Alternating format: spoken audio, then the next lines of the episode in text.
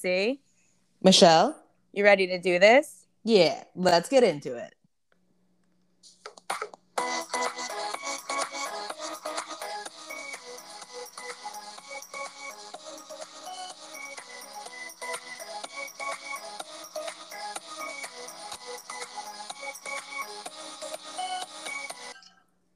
Yeah. no uh, rap music today?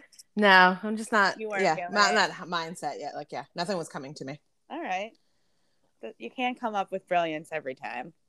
No, I'm only gonna freestyle when I feel um, uh, not enlightened, inspired, Either works. and I'm bad at it, so it's fine. I always like it.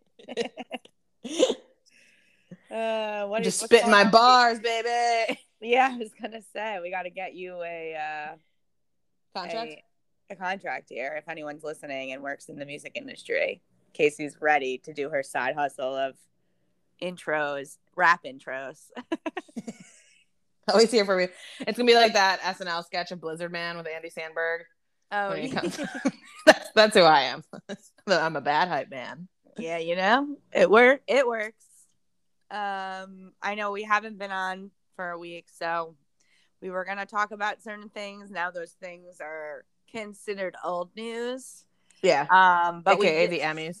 aka the Emmys and Chelsea and Jo Koy, which I'll eventually, you know, I'm sure they'll come up again where I can really ream in on that relationship. But um, we did want to start.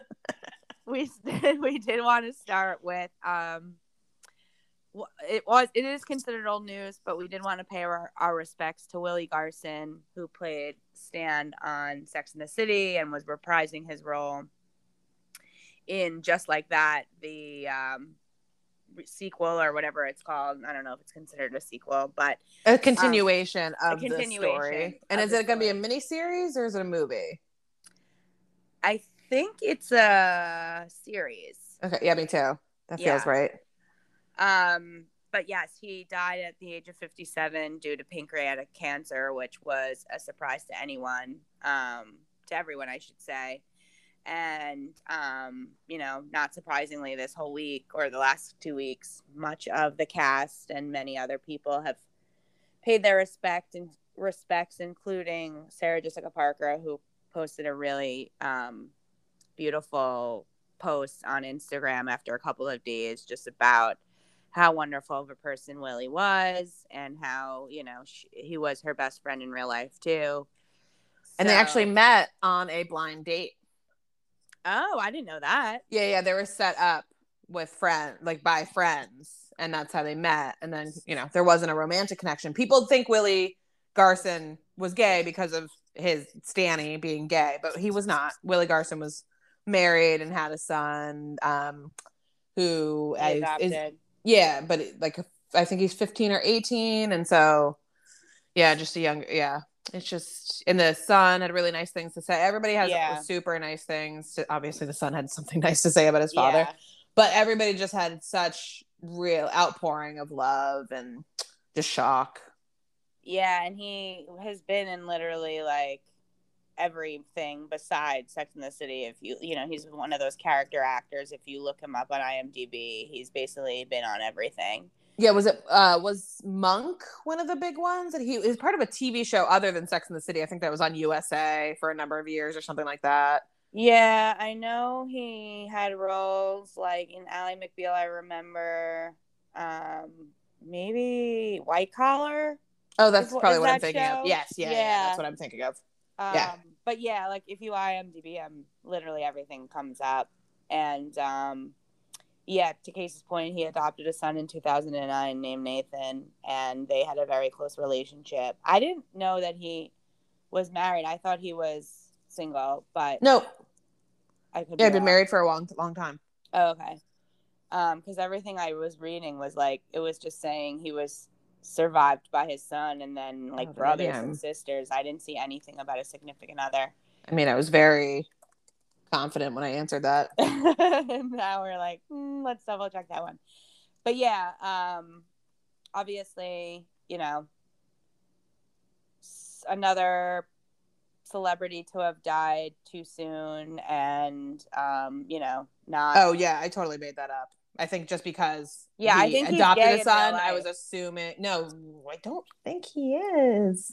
No, he was set up on a blind date with Sarah Jessica Parker. that could have also been like in in the freaking 80s 90s when people weren't as open with you know their yeah, but you were in the theater community in New York. true either way you know our respects we our prayers and respects and all Yes, even though he was known as playing openly gay man, he was a heterosexual. He identified as heterosexual, all right and I just assumed it's so much more difficult just to adopt in general to As adopt single as a single person. person. Yeah. yeah yeah. So my bad, and I totally just interrupted you. So I'm sorry. No, that's okay. Um, I was just saying, you know, obviously we he was we loved watching him on TV, and um, you know, it's never a good thing when you hear someone's passed, especially someone in their fifties. Um, so we just wanted to make sure we paid our respects because we I was a fan of Sex in the City. I don't know if I will be of the revival, but I definitely enjoyed the show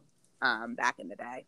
and we're expect we think we saw him filming for this series and he is slated to appear in it Yeah. so we're hoping that he was able to maybe film some stuff but i also don't know how you know how sick he really you know he was yeah. towards I the end and and if they are were able to get that stuff filmed for him with him Yeah. Uh, yeah, we'll find out, I guess, whenever the show actually debuts. But I feel like I definitely saw pictures of them filming on the streets. So if anything, he might be in like the first or second episode, and who knows? But but yeah, that's that's the update there. Um, anything? yeah it was just another slew of it was a yeah pictured back to back with then like the accidental overdoses of other folks so it was just like ugh, another name well, that's and getting also, added to this list. and also Norm Macdonald, which was a surprise of cancer, also. like, Yeah.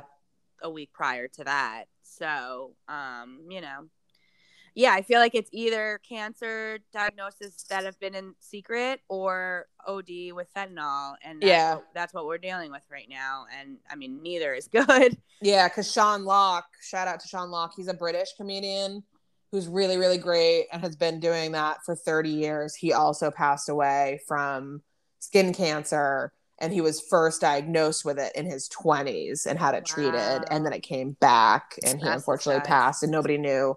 The, the close friends knew that he had it, but he had like appeared on uh, his TV show that he was a regular on that was a panel show called eight out of ten cats does countdown.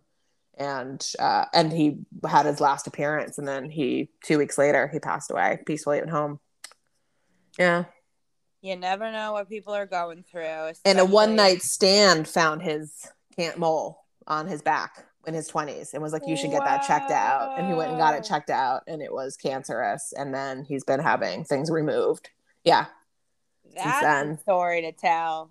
yeah Yeah. I love Sean Lock. He was so just ugh, he was just such a great, weird, fun comedian. He was very dad vibes. Yeah. Yeah, I feel like I've definitely remember seeing him on a few things before. Um, yeah, I mean, hard left to I guess There's the no good transition here. some more positive news. Um, this week, of well, all of the all this terminology is hard to really make sense of because a judge, as of this week, suspended Jamie Spears, Britney Spears' dad, as the um, conservator of her conservatorship, but it actually doesn't go into official effect until November.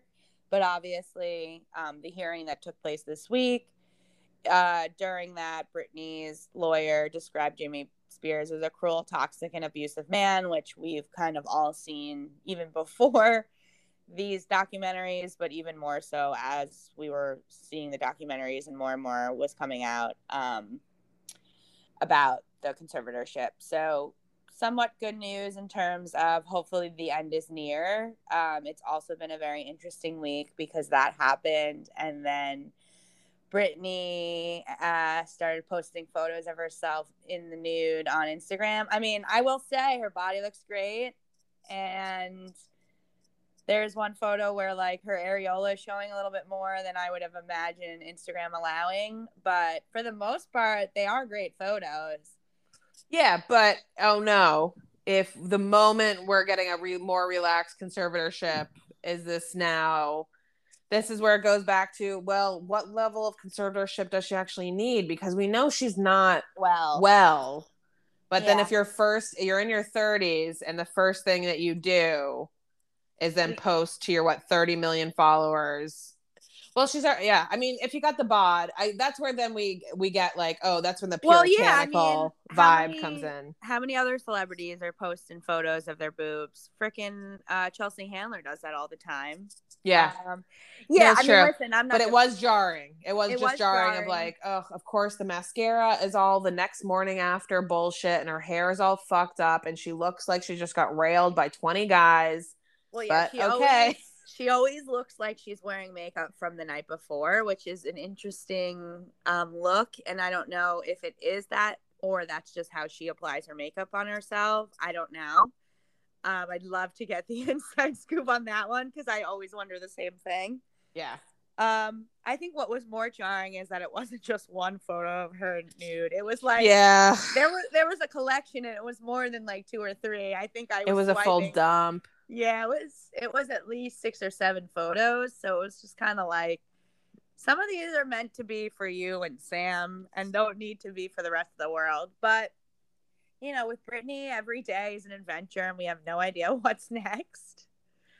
And she lives in a land of butterflies and unicorns. So Apparently I did hear and I don't know, I didn't read like an article to prove it, but there was conversations that she has said she's never going to perform live again. I have, yeah, I've also been seeing those, and I don't know because at the end of the day, Britney, like she's never been one to be a singer. She's a hundred percent a dancer, and she's a hundred percent an entertainer. Yeah, she's not a singer. She never So it might have been ruined for her. I think that's maybe of a lack of inspiration. I feel like once she feels inspired, she'll want to get back out there because that's what she loves to do, and that's I- what she's good at. I think her dad ruined it for her, and so Yeah. right now she has no interest in it. But I agree, like maybe in five years she may be inspired to, even if it's not put a new album out, but do some type of, you know, Yeah. performing or not And necessarily doing. if she gets the right people around her specifically that'll be like oh take a dance class like and if people aren't weird to her in the dance class and stuff like that like if they're not if they let her do her thing and they let her dance and then she starts working with a choreographer that that'll be the revival of Britney Yeah. So more to come. I mean, there's also I didn't watch it because I feel like I've seen enough, but there was also a new Netflix special called Spears versus Britney or Britney versus Spears that Yeah. came out. That just from what I've heard, it just confirms the amount of surveillance that was put on her and just confirms how little control she had in her own life. So you know, Yeah. we're just keeping our eyes on Britney and the updates and hope everything is moving in a positive direction. But we'll see what the next few months hold. I mean I'm still desperate for somebody to diagnose like or get like just publicly speak about the I think diagnosis there is a diagnosis. We just don't know what it is. yeah, But there has I to mean, be Yeah, Casey and I would love to get that email to us if anyone has it on file. Not that that wouldn't be a violation of HIPAA, but oh, just a violation of everything. We, you know, we have no right to see it, nor should we even care or speculate. But that's our entire lives, and that's every conversation we have. So, and that's the purpose of this podcast. So. Uh, mental health awareness month. seriously. Uh, should we move on to another starlet? Yeah, very very exciting. Okay, so, uh, I'm just like obsessed with a good marketing campaign, and from what we can tell from the rumblings of the internet is that Adele is most likely going to be dropping an album speculating this week sooner rather than later. She hasn't not said she's, you know, she's been vocal about saying she is coming out with new music. There is stuff in the works. It's been a long ass time. We're begging. And she's told us multiple times, you guys need to chill. We also had a pandemic. I'm trying to figure out my shit. I'm not going to give you a bad album. So you just need to trust me. And we're like, we trust you, Adele. We worship at the house of Adele. Yeah. But we need this because we have nothing else in life. yeah, and I didn't love the last album, so I'm Well, really we don't even need to. I I'm mean, if we still want to have a podcast, we shouldn't even address that. I'm hoping that this one makes up for the last one. Um this could be a very interesting one but basically why, why why we're all speculating is because internationally these these strange billboards have gone up in very very specifically strategic iconic places that just say 30 and some are billboards some are like it looks like you know satin like four story um like letter like just 30 coming up like dropping down as uh but then sometimes it's projected from a light onto things. So it's been onto like the louvre and um like where else did they put them uh well and also Uh, the importance of 30 for those that don't know are all her albums have been numbers and they're the numbers of her age when she comes out with that album. So it's like there was 19, 21, so I think 25 and now 30. yeah So that's why it's like, oh, I mean, what else could it be? And yeah like it's been projected at the coliseum and at the statue of Li- no what they said the statue of liberty but they're showing the empire state building uh and probably Yeah. somewhere in Piccadilly Circus or somewhere in the UK. I'm in in London, I'm sure too. Um, I mean, these ones were just like international. Yeah, they didn't say that area, but I, they didn't have any pictures of that either. But it's like all you know, the most iconic spots, and then, um, obviously, I like she's not thirty. She's technically what thirty one. Yeah, she's a few years younger than us, but Yeah. obviously it's like based off of how old she was when she wrote the songs, and so you know, yeah, there's a lot to come out considering. Since the last album, she got divorced. She's now, you know, with a new guy. So the last album we didn't like because she was happy. no, that's And- not true. You didn't like the last, album. Everybody loved the last when album. When I say we, I mean I. yeah, I didn't like it because it was like when she was happy in a relationship, and we know that she comes out with the best breakup songs. So that's why I feel like this album will be better because it'll have been after going through a divorce, and now she's got the new guy who we like because he's with he's you know affiliated with LeBron. So I feel like there's gonna be maybe also you know all that time she was with um Skepta that um rapper in the UK, there may be some rap influence into this music or some more R&B influence into this music, which I'm always a fan of. So I'm very curious to see what this album will be. But yeah, let me. I'm gonna go to twenty because I just don't feel like 25 wasn't not like a breakup album. When didn't she divorce her husband? It ha- couldn't have been that long ago. Um, no, the, this was coming off. I think it was like before. Oh well, she. So let me go. Um, because it's still it's like you know it's hello, it's send my love to your new lover, it's water under the bridge, it's you know when we were young. I mean that's not a happy album. I only remember Hello because because to be honest, I think I listened to that album and maybe once or twice and was like, this is terrible compared to her other albums, and was like, I definitely I think it was better than uh 19. no way. Yes, way. I do. I'm on board with that. You gotta get your ears checked, girl. 19 was her debut album. That one was like every Yeah, song- and if you listen to it-. Yeah, but it doesn't like hold up for maturity wise. I definitely disagree. But either way, She just well, she just finalized the divorce. She married him in 2016. Uh and and we're in 2021, which so that would make sense in terms of the math. and yeah, this is all. But yeah, no, I think 25 was a great album. Um, I mean, they've all been great albums. So, but Yeah, I- I would just say of all of- breakup album. Yeah, I I'll be curious what the quote unquote music experts think, but I would say of all her albums, I think 25 was her least enjoyable one, but that's just my Michelle Contrarian thought process, and I could be the only one thinking that, and it wouldn't be the first time. And There you go. Yeah, let me see. I mean, it was the highest selling album of that year. Yeah, that's curious in her studio albums. Um, yeah, so far, yeah, so far 21's been the highest. 19 is not even on the radar, unfortunately. Wow. The 19 Yeah, I would have world said- was 6.5 million, 25 was 220 million. Yeah, I would say 21 is the best. Of Yeah, them, that I would sure. agree with. Yeah. Yeah. Okay. But yeah, this is going to be and she was like I don't want to she did say she wasn't going to she likes trilogies too though. So people are like uh, this would not this would go out of the way. She had vocally said before I'm not naming my next album after my age. But everybody was like, not everybody. She was on Graham Norton when she said that, and Graham was like, "No, we like this. What are you doing?" Uh, and so, so yeah, but that's where the speculation comes in. They're assuming it's going to be her. You know, there's no other reason. Yeah. So that's what's going on with there. And then uh just in general, just kind of tie it in with Adele, like one of the bigger um newsworthy and one of the biggest premieres that we've had since COVID. Uh, and why I'm tying it to Adele is because she did the song Skyfall. This is now we got the premiere of Daniel Craig's uh, final play as James Bond in No Time to Die, and they had that premiere in London.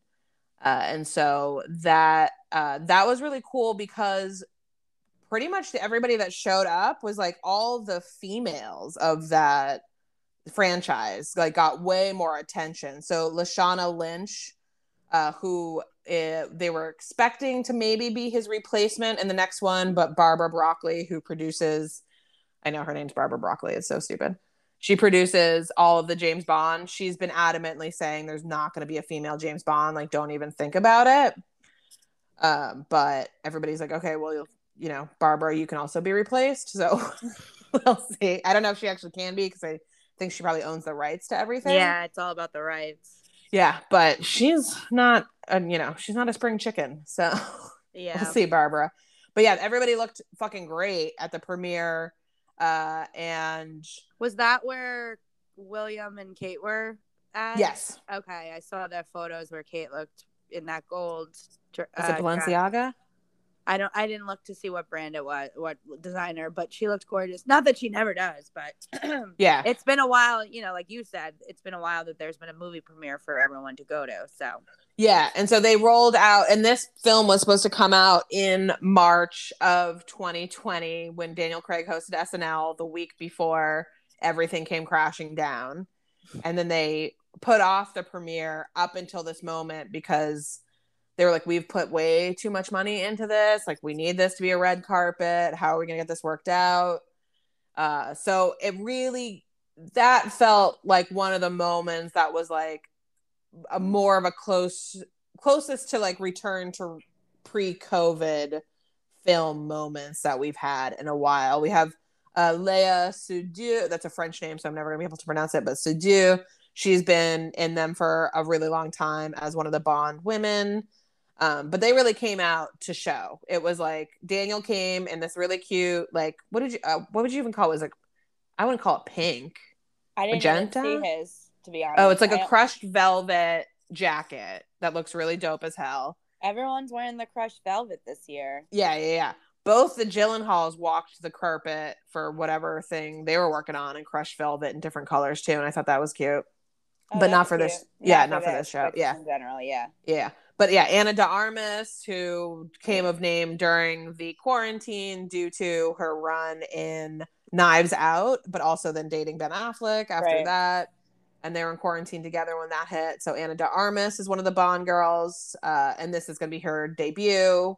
Um, yeah, everybody looked really, really fucking good. Uh, Billie Eilish does the soundtrack for this one. Yeah, right. I think she's doing the song for this one. Now I'm confused Yeah. to which because it's the song came out so long ago.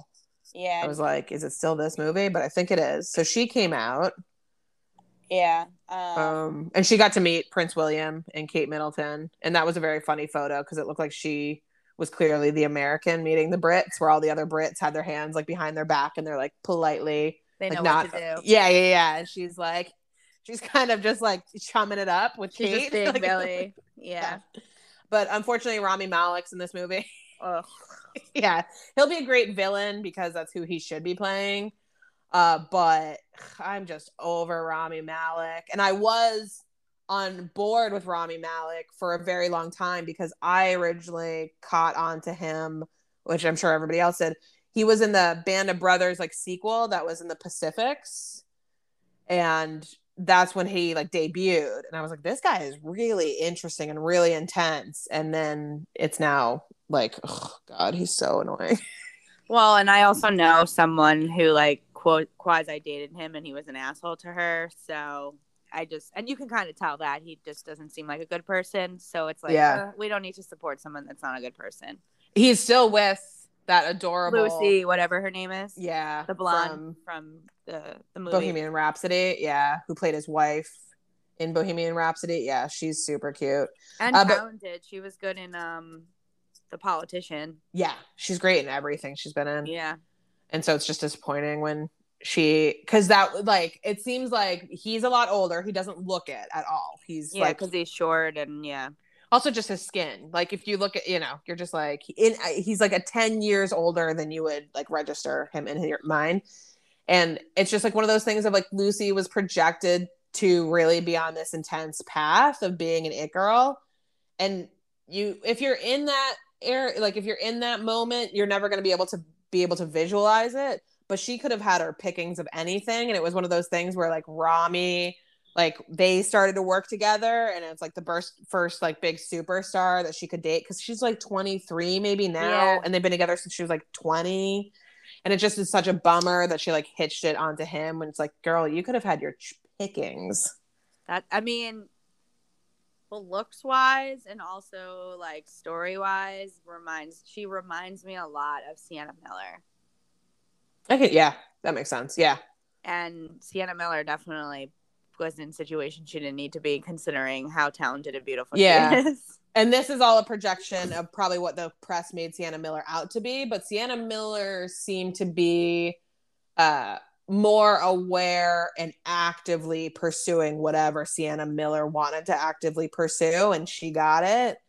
Uh, but Lucy seems to be more of uh not like, "Oh, who me?" Like, "Oh, I'm so excited to be considered for this." Yeah. Like, yeah where Sienna was like, "Yeah, I'm gonna fucking ruin your marriage, and I am going to destroy your life." And everybody was like, "Yeah, go for it, Sienna." I I know, and usually that's such something I hate, but for some reason there's something about Sienna I just love so much. Maybe because she's also like besties with Jimmy. and That's what. like, No, 100. percent. I was like, because she was in Factory Girl with Jimmy, and they're best friends, and you. And but I think you would have. hate I think you also hated Sienna earlier At on time. with the Jude Law. But I hated. Jude Law, so I think that's why by default like Sienna Miller. But then you would have. So I, you may have disliked her then because she was on a roll of destroying men's marriages and Yeah. actively fucking married men publicly. But then Jude did the even worse, like even more disgusting. Okay, so you already left your wife of with your three young children to then fuck around with the starlet to then cheat on the starlet with the nanny of the kids in Right. the home and the kids find you and that's how it got to the press. So that's probably why I, I'm still Team Sienna. But Yeah. also, yeah, Jude's hairline. Um, I've come full circle back onto Jude because he has clearly like gone through some humbling moments and he knows that and he knows he's not Mr. Hot Little Alfie anymore and he's like I'm an old bitch and you're like yeah you are and he's karma. like- and he's like I'm fine with that now but um yeah Phoebe Waller-Bridge she's one of the screenwriters for No Time to Die which is very very exciting oh, interesting. yeah. Yeah. So that's been a big punch up. So she was there as well, um, looking dope. She wore a black uh, sequins jumpsuit with a white, uh, like long blazer coat, like just dope. Uh, Naomie Harris, who plays Moneypenny in this new franchise, she was there. It was just like six women and James, um, and James, and uh, yeah, James Bond. But uh, yeah, uh, Judi Dench came back. She was killed off. Lo siento. Uh, Jason Momoa was there as well, just because he's in London filming Aquaman. So he brought his Ah. kids and that was really cute. And they were Lisa very very excited. there, I'm assuming Lisa Bonet. No, I didn't see her on the carpet. She might be there, but she's you know Lisa. Lisa does carpets. So Lisa wants to do Yeah. carpets. Yeah. Zoe. Uh, yeah, the best, the greatest family of all time. Uh, yep, and then the Royals, Charles and Camilla and William and Kate went, and they posted from their Instagram accounts. But I just felt like this of the premieres just was kind of more focused on the women of the franchise more th- more so than before, and that felt a little better considering how dated the franchise is Yeah. And I'm obsessed with Daniel Craig as James Bond. So I'm happy for it. I'm very excited to go and see this. Cool. Yeah. Was there anything else about the Adele story? It was really just the billboards are going up and we're expecting a premiere. I was trying to think if there was anything No, else. that's everything. I mean, yeah, that we didn't touch on in that area. yeah, we've already talked about her boyfriend, and I mentioned obviously the connection with LeBron. So Yeah. Yeah, I know. I think, I mean, yeah, we'll just have to see because we really haven't gotten a nibble of anything. She hasn't even released a single to then do album debut. We're just going to get a full album drop, you think? no, and it's crazy because remember, was it last year that she hosted SNL and didn't have anything to promote? Was just Yeah, like it went on SNL knowing like she's like, I don't have anything to promote, and I'm just here. it. Yeah, I've watched that episode like five times. So I love it. interesting if she does, um, you know, drop something in the next couple months. If she ends up being on SNL and now probably wouldn't host, but would definitely perform. She should come back and host anyway. I, I mean, mean, with yeah. the COVID and of it all, you can't make any predictions. So, Right. yeah, TBD. But I guess should we move on to what we're watching? yeah. Since you were mentioned, you can't wait to watch that movie. What What have you been watching in the meantime? Uh, so yeah, what I've been doing a lot of is what we do in the shadows. That's a TV show based off the film mo- of, of the same name. What we do in shadows, which is a New Zealand production created by Taika Waititi and Jermaine Clement of uh, oh shoot of uh, do you remember the New Zealand the band? It'll come back to me in Oh, a minute. yeah, yeah, I want to yeah. call Monty, Monty Python, but it's not Monty Python. Wait, I don't think I knew uh, Taika was part of that. Yeah, yeah, yeah. He was he was a star of what we do in Shadows and writer, direct, uh, producer, and so now he's producing this TV show as well, but he's not on it. But it does star Matthew Berry, who's a big British um, underground comedian guy uh, that gets a lot of name recognition, as long as a couple other Brits and Canadians that are really, really good. And it's a very, very funny show. I watched it on Hulu. I think it's originally on on FX. Uh, Yeah, it was. and yeah, and so I catch it on Hulu because it can stream there. But if you, you know, either one. Um, but the, yeah, that's it's just hilarious. It's about uh, vampires that live in Staten Island and just like the social scenarios that are coming up. One of the best jokes is that one of the vampires is actually an emotional vampire. He's not an actual, he's a human who's an emotional vampire, and that in itself is creates a lot of really amazing things. Vanessa Bayer did an episode where she also plays an emotional vampire, and they start working in the same office, and like he's panicking because he's like, "This is my thing. What are you doing?" The, sh- the show you were talking about that he started was Flight of the Conchords. Thank you. That was on the tip of my tongue. Yeah, yeah. So Jermaine Clement was on Flight of the. Taika didn't have anything to do with Flight of the Conchords. Let me be clear with that. Oh, okay. No, no. Okay, Taika didn't so have like, anything I to do with that. Involved in that. Jane okay. Clement, Yeah. Jermaine Clement, and Taika worked together on a lot of stuff. Got it. So That they created sense. what we do in Shadows.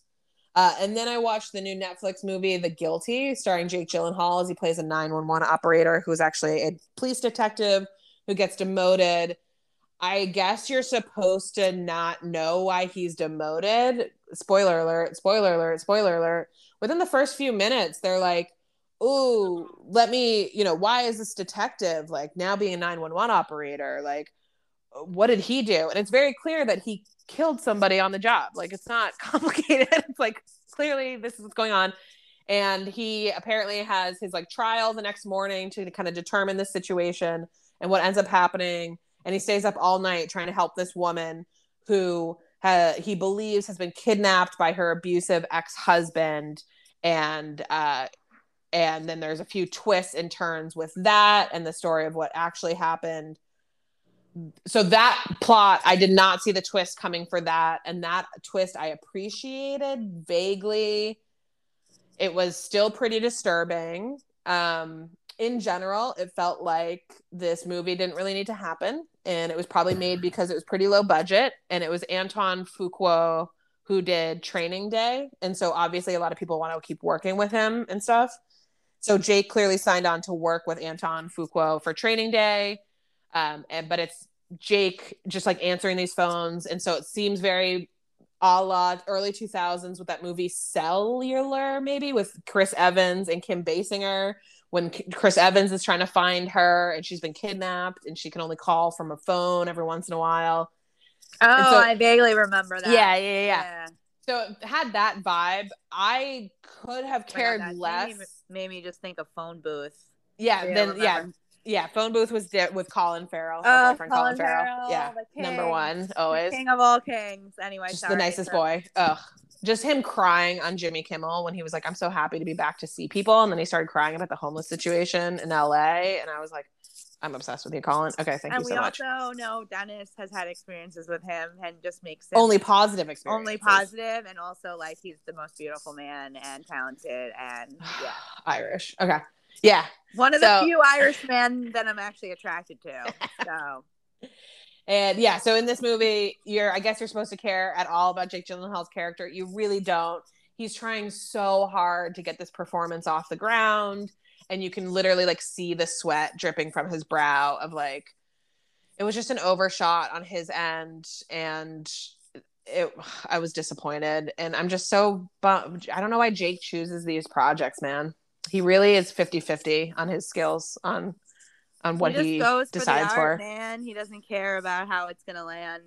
I know, and sometimes it lands amazingly well. Like in Cop, uh, the Cop movie that he did with Michael uh Cena, no, Michael Pena, Pena. Oh, like that was amazing. But like the but Drive, not Drive, Drive was uh, Gosling, Gosling. before that. But then you know all these random little ones. Yeah, I don't even remember the last movie he was in that was deemed like a solid, you know, commercial performance. Yeah, because you won't ever watch Marvel, nor should you. No. I would never ask you to because you'll just hate it the entire time. But yes, he is the villain and the star and a very, very important character in term for the Marvel universe in Spider-Man uh the second one when they're in Europe. Right. Well, take that out. One was the last commercially well done movie he's been in.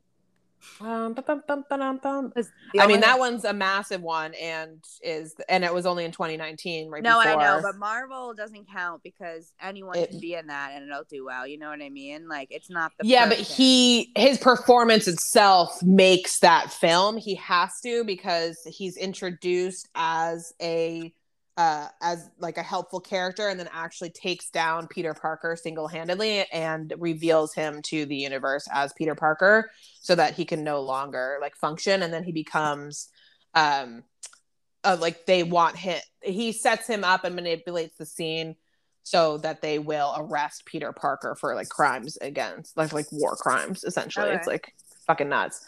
Um but before that uh I'm just curious. I'm going I, through. I can't. Some remember. people could argue Okja, but uh, that was oh, on I Netflix. he was in that because the... Nocturnal Animals. Okay.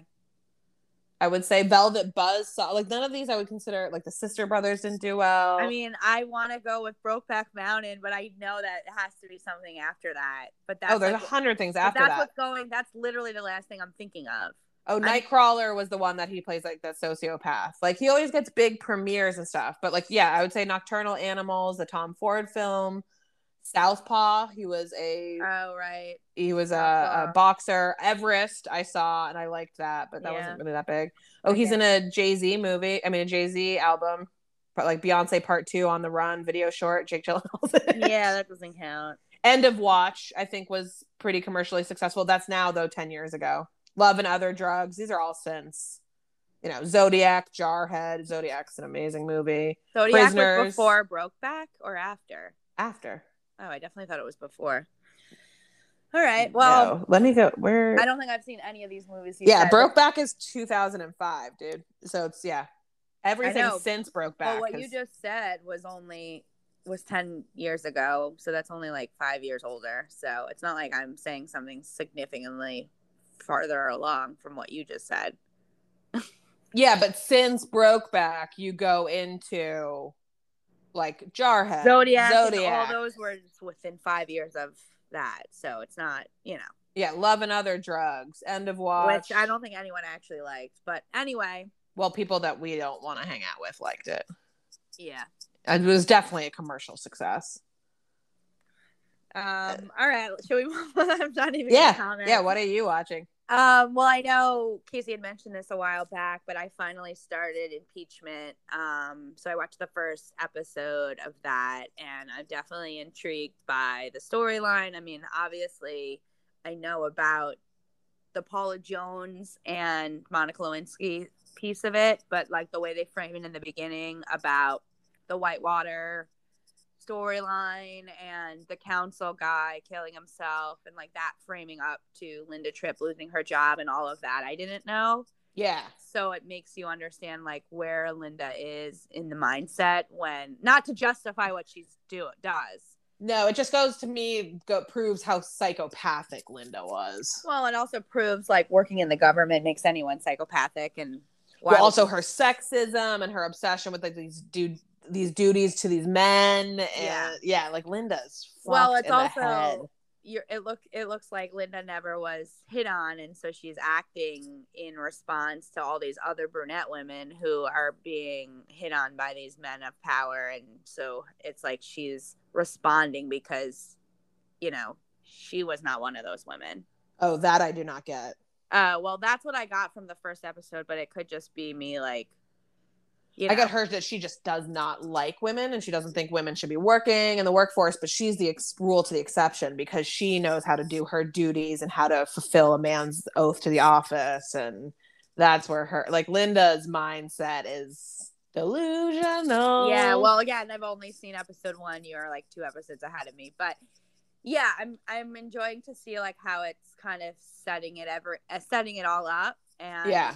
um the flashbacks. So you know you're like seeing Monica's storyline, but then also seeing the beforehand part. So yeah, I'm also will be very interested to see more of Clive Owen and Edie Falco, who play Bill Clinton and Hillary Clinton, because I think those were good cast casting. Yeah, I'm three episodes in and I have not gotten to Edie.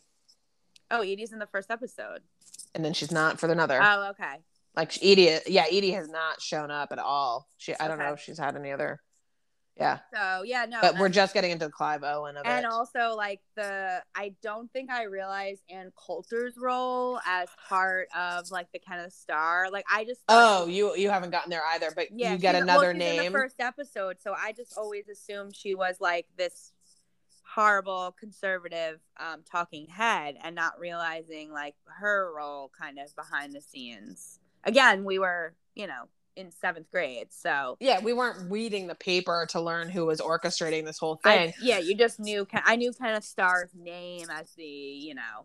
but have you picked up on the other massive name that was dropped that Ann Coulter's working with to get this done and who is the spearhead of this entire I don't think it came up investigation? in the- George fucking Conway, Kellyanne's husband. I don't think that came up in the episode I saw. I think it is because that's who like Ann gets involved. Like Ann and George are talking. Oh, I I'm pretty sure. picked up that that They don't. They just say like George, and it's fucking George Conway. yeah. That's where it's interesting to see all the players who, you know, quote unquote, are still playing. Yeah, and you're like, oh god, this is actually the worst.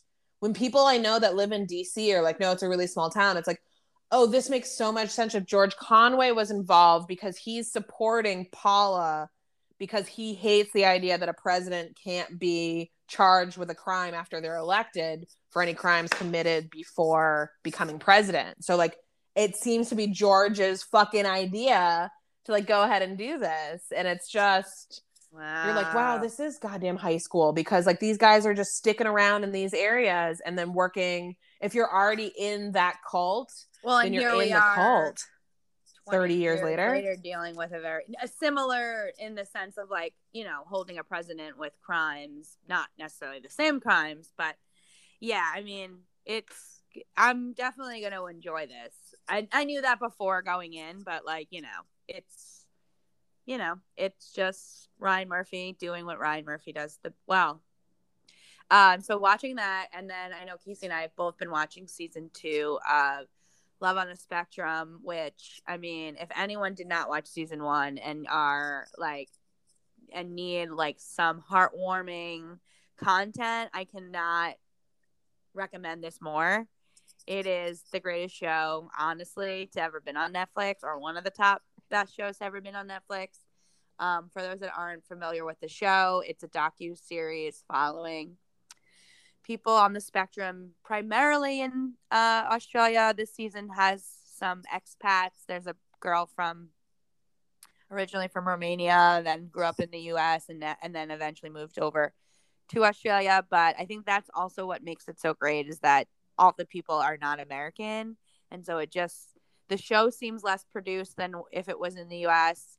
And you're just following the the lives of these young people on the spectrum who are trying to find love and potentially go on their first dates and really learn how to interact with people in pursuit of love versus just interacting on a day-to-day basis. And it's just very heartwarming to see them go through that to see their families and see how their families have gone through so much with their um, children. And i don't know i just i just love it well i mean also one of the greatest people to ever be introduced on television michael is on the show where it's like can we just clone him and like everyone gets a michael because he because his rant on for like for his ideal I views of like romance are on point. Like he's definitely Michael, high functioning. So like yeah, yeah, he's the most conversationalist of all of them, and has like a very entertaining family.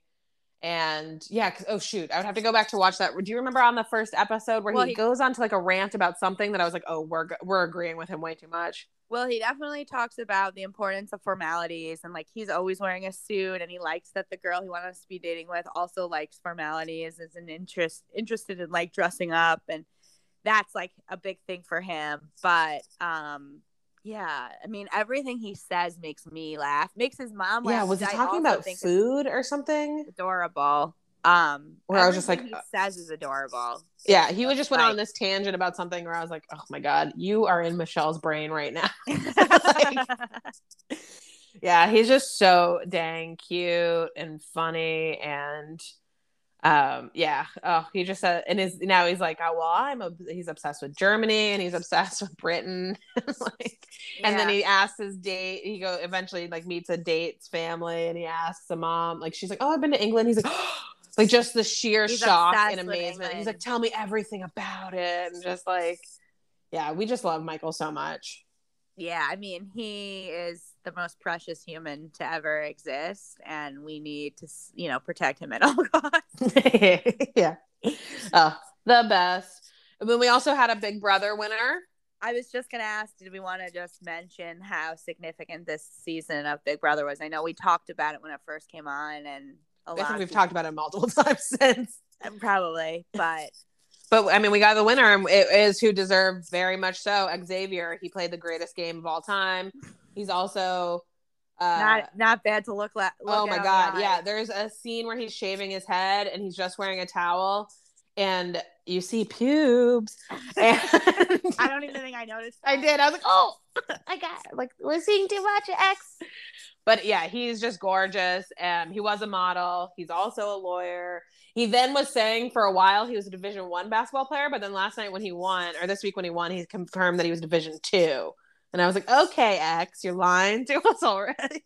Yeah, but I mean, yeah, first just say lawyer, model, basketball player, like sign me up. Michelle just can't even get out of bed. Like, and th- and then on top of that, it's revealed at one point that earlier this year his brother died of a heart attack and is um, you know, now there is his son who the brother's son, uh, ex's nephew. Sorry, I can't even speak. I'm just thinking yeah. about the, the combo of a basketball player model You're just all confused. Like I just couldn't even speak. Um, and so basically he went on the show so that he could hopefully win and win the seven hundred and fifty thousand dollars to then Provide give- the to nephew. provide for the for the nephew since his father is no longer, which also just makes you want him to win even more. And he played, like Casey said, a really good flawless.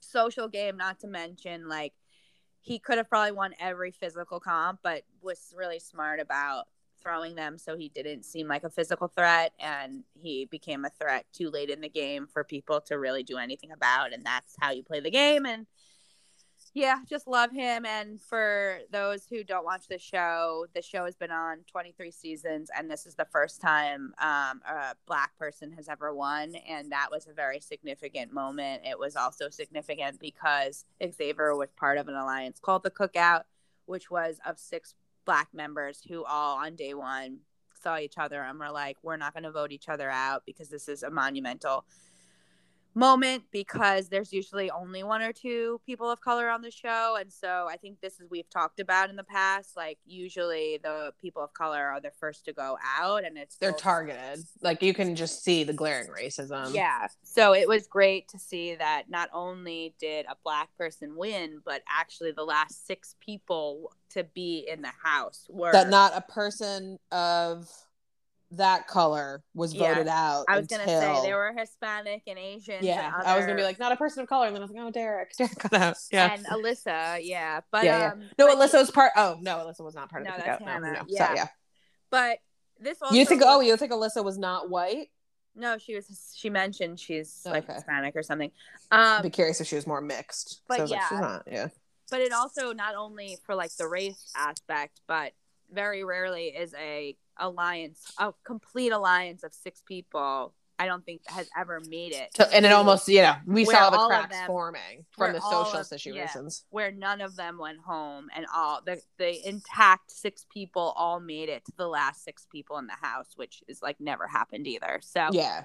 um yeah no it was a really good season to watch it also was nice to see that like the people you don't like go home that very rarely happens Mhm. where it's like actually fan favorites for the most part staying in um i'm still bitter about derek x not winning america's favorite house guest because i voted for him every day um but it is what it is you can't win everything okay. i just Um, love, i just and love then- me yeah. derek x I would say, I, I mean, I could give care yes or no. Like, I wasn't really attached to anybody. I just wanted Xavier to win because he played the best game. I wasn't like super thrilled by anybody in general. Um, but then I guess also honorable mention is the return of SNL. We're gonna watch later today, obviously, next morning of. And Owen we have Wilson Owen was on it, Wilson, which yeah, we're like we're not thrilled about, but like is he promoting something was or... fucking thrilled about it. Well, he was on this past season of Loki. So I don't Oh. know if they can I, I think with COVID and all the PR machine is broken. I don't think you can get this shit lined up anymore. I mean, it's gonna be a clusterfuck. And I'm actually okay with the clusterfuck, to be perfectly honest with you. He could have something to promote. Maybe it's the fact that they tried to redo Wedding Crashers and apparently they've already stopped filming because it was so fucking bad that they just pulled the plug on it. That's what I was wondering if it's gonna Maybe. get that's gonna get mentioned at all. Yeah, but I also I I I am not convinced his hair is not a wig at this point. Like I don't know what's going on. But yeah, he was in Loki. Um, so I don't know if they're just promoting that on the back end. But what what was interesting for this season of SNL was that the only person that did not come back was Beck Bennett, which we're totally cool with.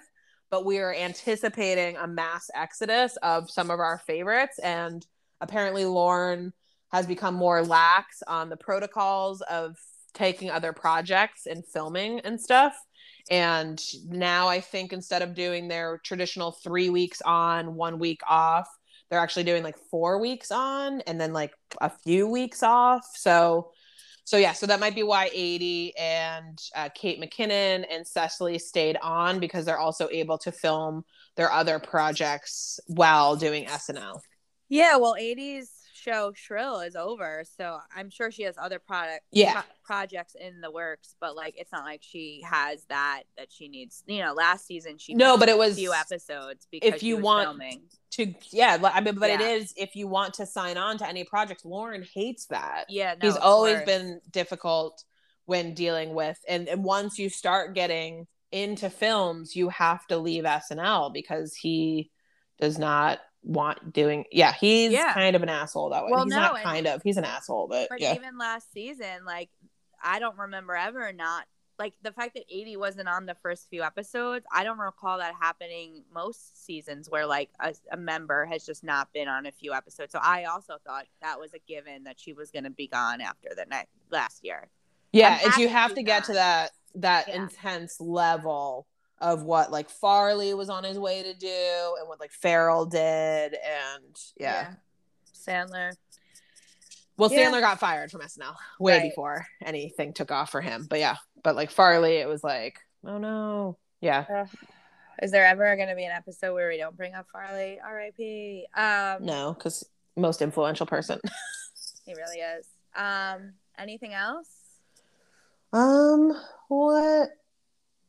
I'm trying to think if there's anything else. No, just but I mean, like Law and Order has just been fucking killing it. So I know I gotta watch. there's been too. six hours in the last two weeks that I've just been consuming. Yeah, so that's that's pretty much it. Everything else, I'm just gonna get back on to catching up with today.